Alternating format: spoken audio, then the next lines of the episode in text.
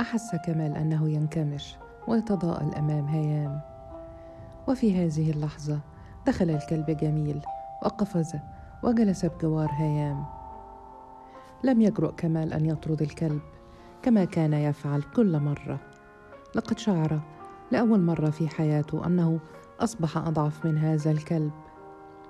إن هيام لديها الشجاعة أن تحمل ولدها على كتفيها وتمشي في الشارع وتتحدى الناس وتقول ابن السفاح هذا ابني أنا هيام سعيد.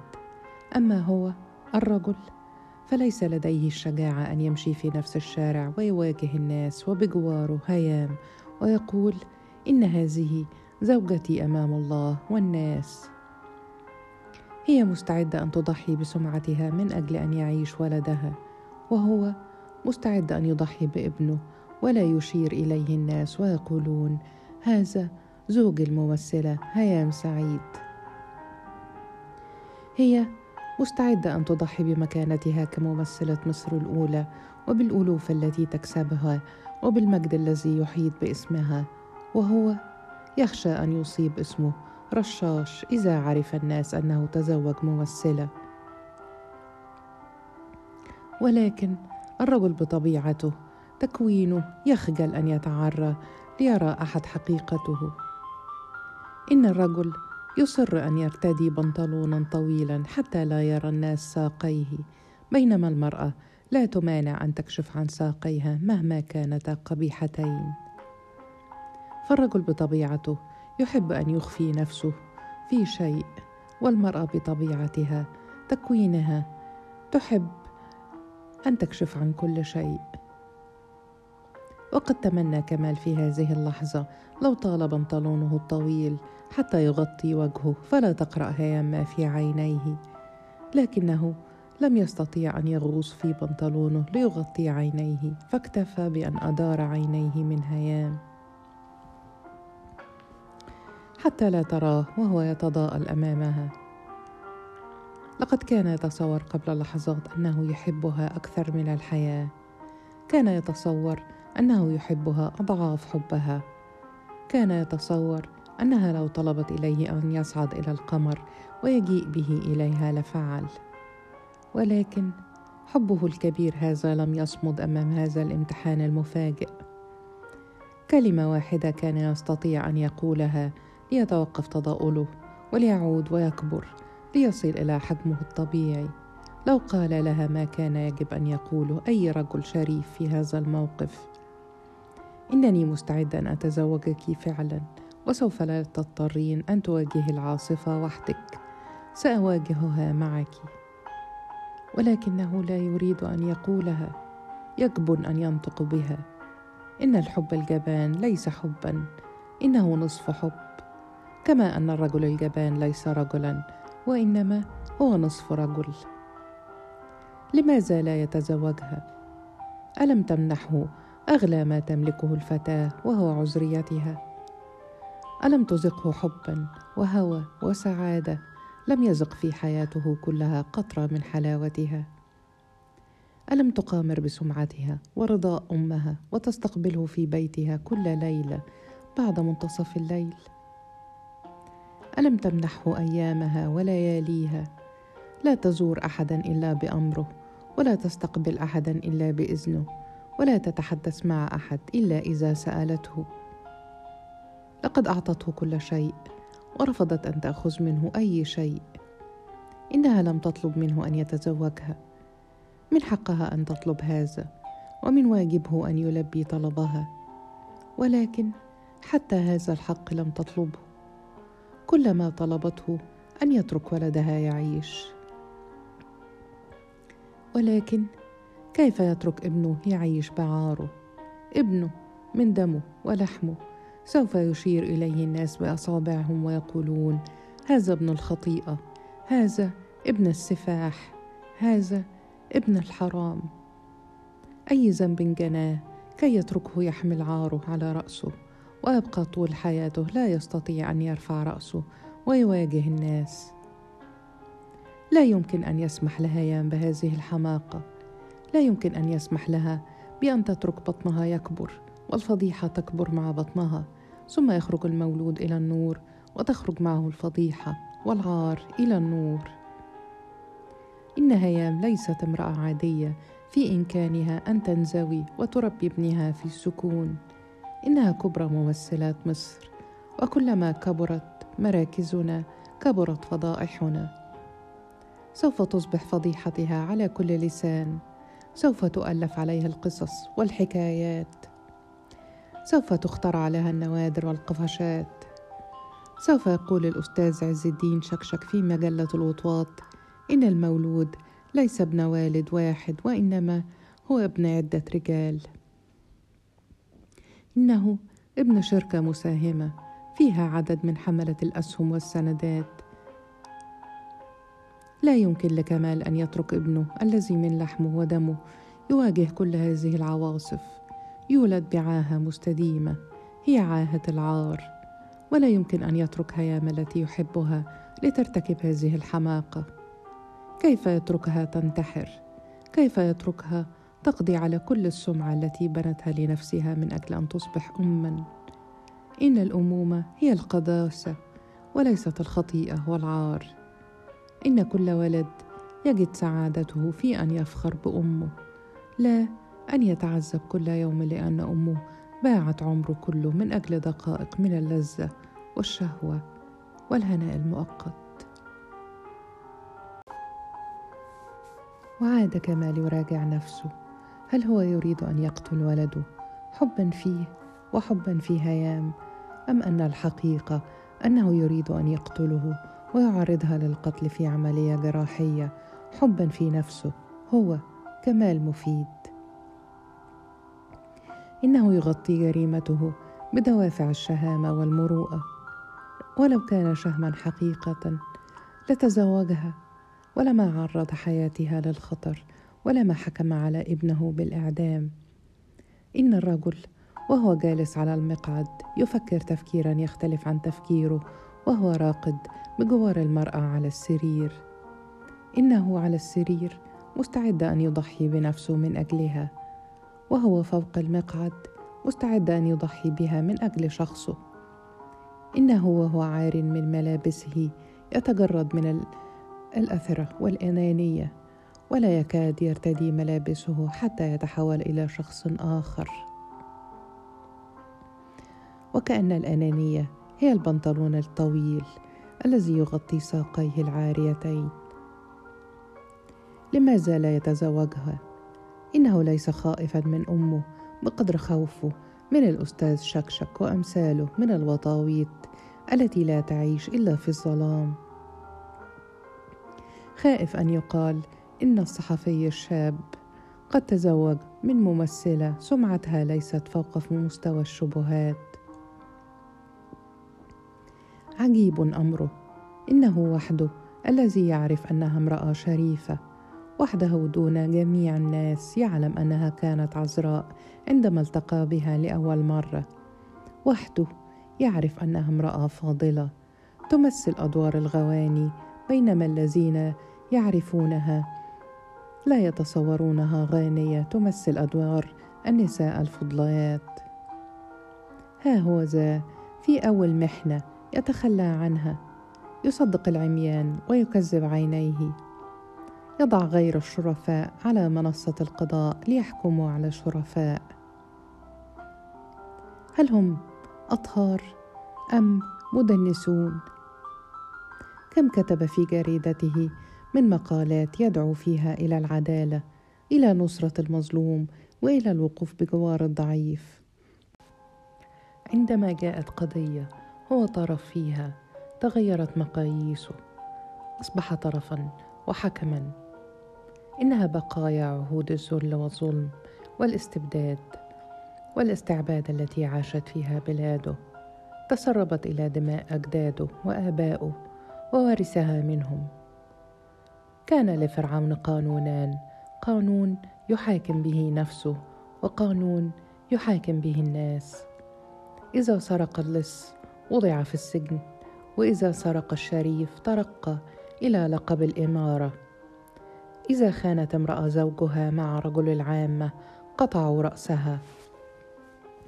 وإذا خانت امرأة زوجها مع الملك أنعم عليها بلقب محظية الملك وأجرى عليها معاشا رسميا من الدولة.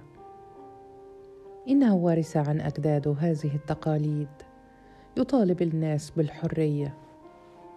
وهو عبد العادات وتقاليد ومركبات نقص موروثة. إنه يخاف على مركزه الأدبي أن يشير الناس بأصابعهم إليه ويقولون هذا زوج الممثلة هيام. ولا يخاف أن يشير ضميره إليه ويقول له هذا قاتل ابنه وابن الممثلة هيام. وكأن ضمائرنا أصبحت هي ألسنة الناس وليس في داخل نفوسنا.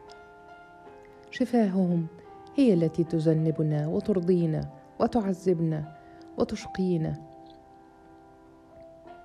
تدوي همساتهم في آذاننا وتصم آذاننا عن سماع صراخ وعويل ضمائرنا. هل بهذا الموقف يجازى المرأة التي منحته كل هذا الحب؟ أعطته هذا الهناء فرشت له جسدها كأنه بساط يدوسه بقدميه. أعطته كل شيء ولم تأخذ أي شيء. إنها رفضت أن يقدم لها هدية في عيد ميلادها وقالت له لا تجعلني أشعر أنني كالأخريات اللاتي يبعن قلوبهن بالهدايا ومع ذلك لا يريد أن يتزوجها إنه يخاف من أمه.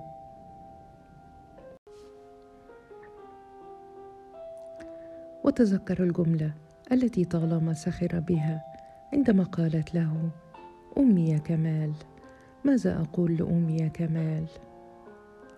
ها هو ذا الآن أصبح المرأة التي تقولها أمي يا هيام ماذا أقول لأمي يا هيام؟ ومن جديد عاد الرجل يطل منه لقد وبخ نفسه بما فيه الكفاية إنه لا يستطيع أن يبت في مسألة خطيرة كهذه في لحظات. إنها تحتاج إلى تفكير. إن كل شيء فيه ينزف الآن. قلبه ينزف. ضميره ينزف. عقله ينزف. كلمات هيام كانت كالمطارق التي هوت على قلبه وضميره وعقله. إنه في حاجة إلى وقت يضمد فيه هذه الجراح. ويوقف هذا النزيف ليستطيع أن يفكر بهدوء ويحكم بهدوء. واستراح إلى هذا الرأي.